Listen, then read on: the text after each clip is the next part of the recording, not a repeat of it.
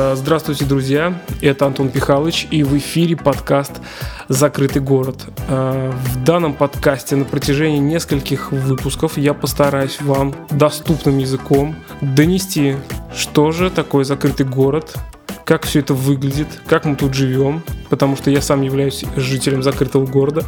Я думаю, жителям мегаполисов, столиц также просто крупных городов нашей страны будет э, интересно узнать, что есть не только периферия, село, там деревня, но и а, такие своеобразные объекты. Правильно говорить про закрытый город зато закрытое административно-территориальное образование. Итак, что же из себя представляет зато? Зато это город, а, который огорожен со всех сторон, просто закрыт периметром что из себя представляет периметр?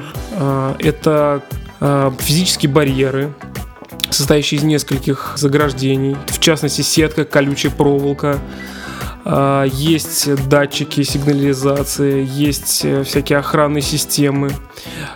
Весь периметр разбит на участки, который закреплен за заставами, на которых находятся господа военные.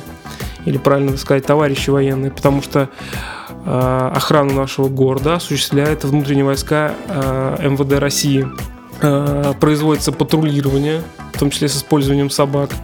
А все это направлено для того, чтобы защитить то, чем занимаются на нашем градообразующем предприятии от посягательств и заодно защитить, скажем так, жителей и работников этого предприятия, потому что из 100 тысяч населения нашего города где-то 18 тысяч работает на нашем предприятии. Как все это выглядит? Э, в периметре есть несколько контрольно-пропускных пунктов, э, разбросанных по разным частям этого города. То есть, если подходит дорога к городу, стоит знак запрещающий и предупреждающий, что дальше будет тупик, и что вы, вы въезжаете в особую контролируемую зону.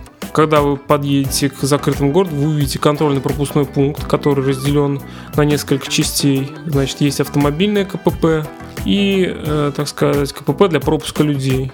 У всех жителей города есть пропуска, которые они предъявляют при проходе и при заходе в город и в, при выходе из города.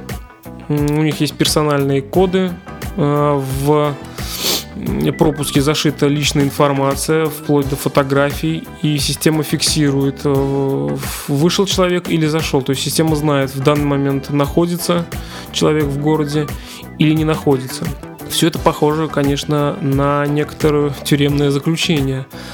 Но все жители города, работающие на, так сказать, государственных учреждениях, получают за это зарплату надбавки. Это 20% от оклада так называемые зональные, за то, что их ограничивают вот, в данном передвижении.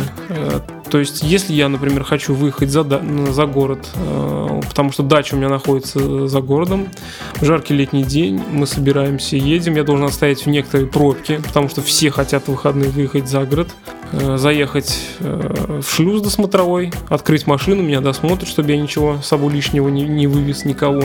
И только после того, как я предъявлю пропуск, меня выпустят. А также процедура действует в обратном направлении. Итак, есть несколько КПП, есть периметр, есть охрана. Предприятие, на котором я работаю, ограничивает также мою свободу передвижения тем, что я не могу иметь загранпаспорт. При устройстве на данное предприятие я чтобы заключить договор, я подписывался под этим неразглашение информации.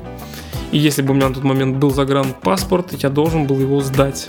Иначе со мной не заключили бы... Э, сдать на хранение, иначе со мной не заключили бы договор. То есть я получаю еще некоторую доплату за то, что я не могу выехать за границу. На самом деле, э, вот не могу я на, Новый, на новогодние праздники даже слетать там в Турцию, потому что финансы позволяют, а возможности так, таковой нет. А, тем не менее, значит, э, что из себя представляет такой город? Эм, город полностью закрытый, в городе есть так называемая селитебная часть, есть про всякие производственные экспериментальные площадки. Вообще, откуда пошли закрытые города? Окунемся немного в историю. Закрытые города начали появляться после Второй мировой, ну, Великой Отечественной, во время холодной войны, когда были две сверхдержавы, Соединенные Штаты соответственно, Советский Союз, и обе хотели помериться достоинствами своими. И была гонка вооружений, то есть тут ядерные были технологии, разрабатывались, была космическая программа. И вот по направлениям на территории Советского Союза и нынешней Российской Федерации нашлепали этих городов. Точнее, сначала образовывались КБ в какой-нибудь таракане, в лесу буквально.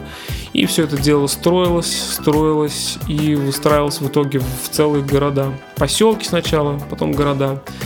Например, э, мой дом, в котором я живу, а живу я в сталинском домике четырехэтажном, но с потолками под 3 метра, с перекрытиями из дерева, но тем не менее – его строили каторжники, просто зеков а, подпрягали на эту работу, и они дешевую рабочую силу всю использовали, которую могли, чтобы возвести эти дома для научных сотрудников. А дома такие, знаете, с лепниной, под потолками там.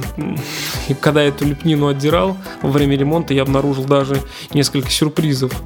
Под лепниной я обнаружил э, мастерок, который был заточен, то есть была сделана заточка из него и был запрятан. А в одной из вентиляцион, э, вентиляционных шахт, то есть вытяжки, я обнаружил вздувшуюся консервную какую-то банку, завернутую в промасленную газетку. Банку, видимо, с тушенкой, э, где-то 53-го года. То ли 53 то ли 56 я не помню уже. Я ее выкинул. Хотя такие раритеты надо было, возможно, сдать э, в музей. В отличие от многих своих друзей, которые стремятся покинуть закрытый город, считают, что здесь нет работы. Ну, действительно, напряженка есть с работой.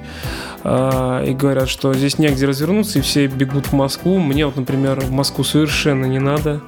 Мне Москва, честно говоря, не нравится. Это большой город. Мне уютнее в спокойном городе. Я готов сам доплачивать из своей зарплаты 20%, лишь бы его никогда в жизни не открыли.